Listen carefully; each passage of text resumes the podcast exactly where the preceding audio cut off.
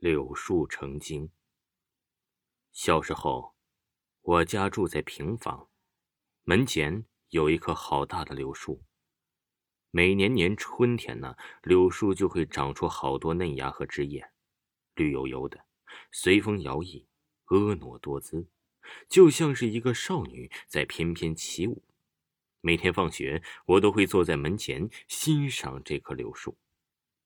爸爸说：“你个子低。”每天抱着这棵树说三遍：“柳树，柳树长一长，你长大做栋梁；我长大穿衣裳，你就长高了。”我信以为真，每天放学都会抱着柳树说三遍爸爸教的歌谣，盼着快快长高，似乎很管用的。过了一段时间，我真的快长高了。邻居家的孩子如果来拽柳树枝条，我就会不依不饶。不允许任何人来破坏这棵树。有天夜里睡觉时，妈妈说：“纯纯，外面有人站在柳树下的叫你。”这纯纯呢，是我姐姐的名字。我姐姐气哼哼地说：“这深更半夜谁会找我呀？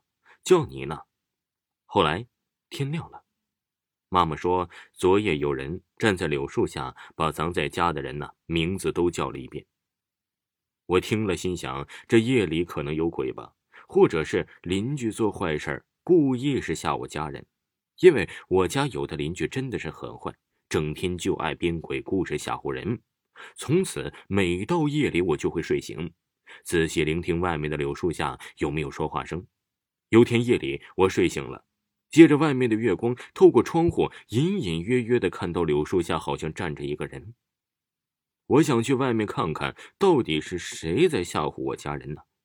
我穿好了衣裳，轻手轻脚的打开了房门，看到外面的柳树下站着一个从来没有见过面的白胡子老爷爷，他眼睛一眨不眨的，正在盯着柳树看。老爷爷，你想干嘛？是想深夜来拽我的柳树枝条吗？老爷爷看着我笑了笑：“小姑娘，你很喜欢这棵柳树是吗？”“是的，可是……”明天就有人来砍这棵树了，你怎么知道？这是我家的柳树，我不允许别人来破坏这棵树的，我会保护它。明天你们这一片房屋要拆迁了，要盖高楼了，柳树也要砍掉，真的吗？老爷爷点点头，他把手伸开，这是一棵柳树种子，送给你。等你们搬了新家，把它种在门口的地里，还会长出一棵柳树的。我接过种子，看到老爷爷很快走进了柳树树干里。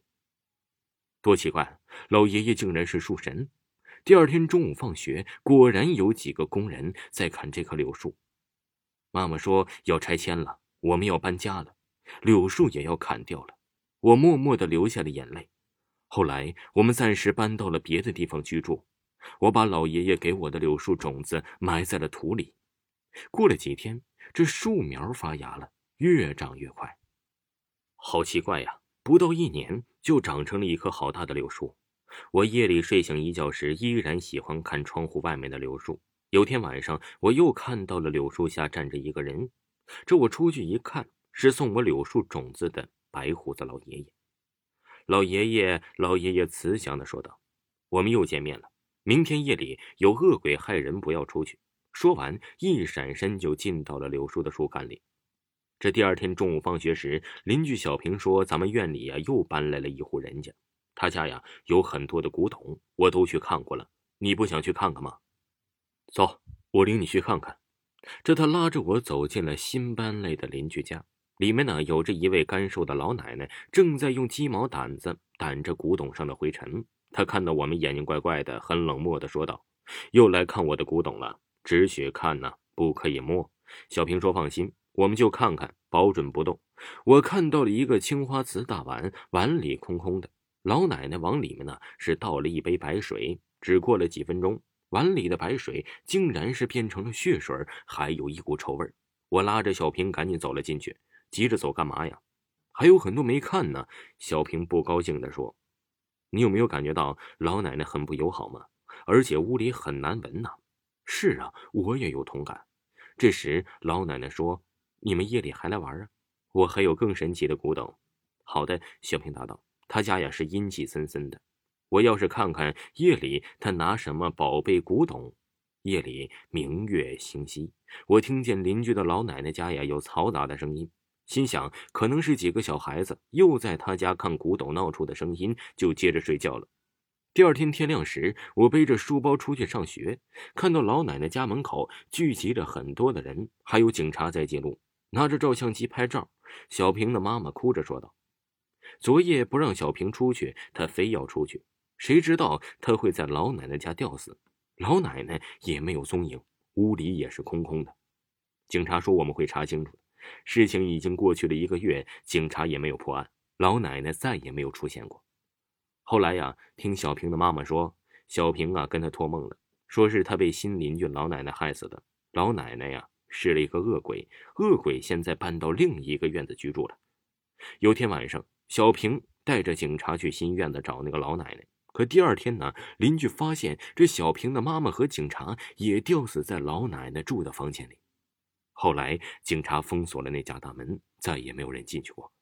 邻居还说，每天到了夜里两点，周围居住的人就会听到那家有鬼魂的惨叫的声音；到了白天，却鸦雀无声。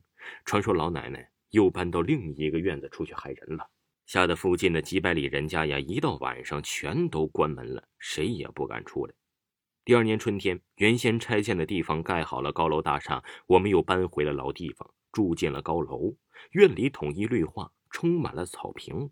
冬青，我常常会想起那棵柳树，会想起那个慈祥的白胡子老爷爷，还隐隐约约的能听到玫瑰花说话的声音，好像是那棵柳树是被工人砍掉了。运到了家具厂做家具了。白胡子老爷爷到了天上做天神了。我微微笑了笑，说：“谢谢你，玫瑰花。”从此，我常常会抬头仰望天空，想看到白胡子老爷爷。有天早晨，我抬头仰望天空，真的看到了一个白胡子老爷爷驾着祥云，微笑的在向我招手。还听到白胡子老爷爷跟我说：“你要好好学习。”我对着天空大声说：“我会的，我一定会学习的。”这时候，白胡子老爷爷驾着祥云越走越远，发出了耀眼的光芒，美丽极了。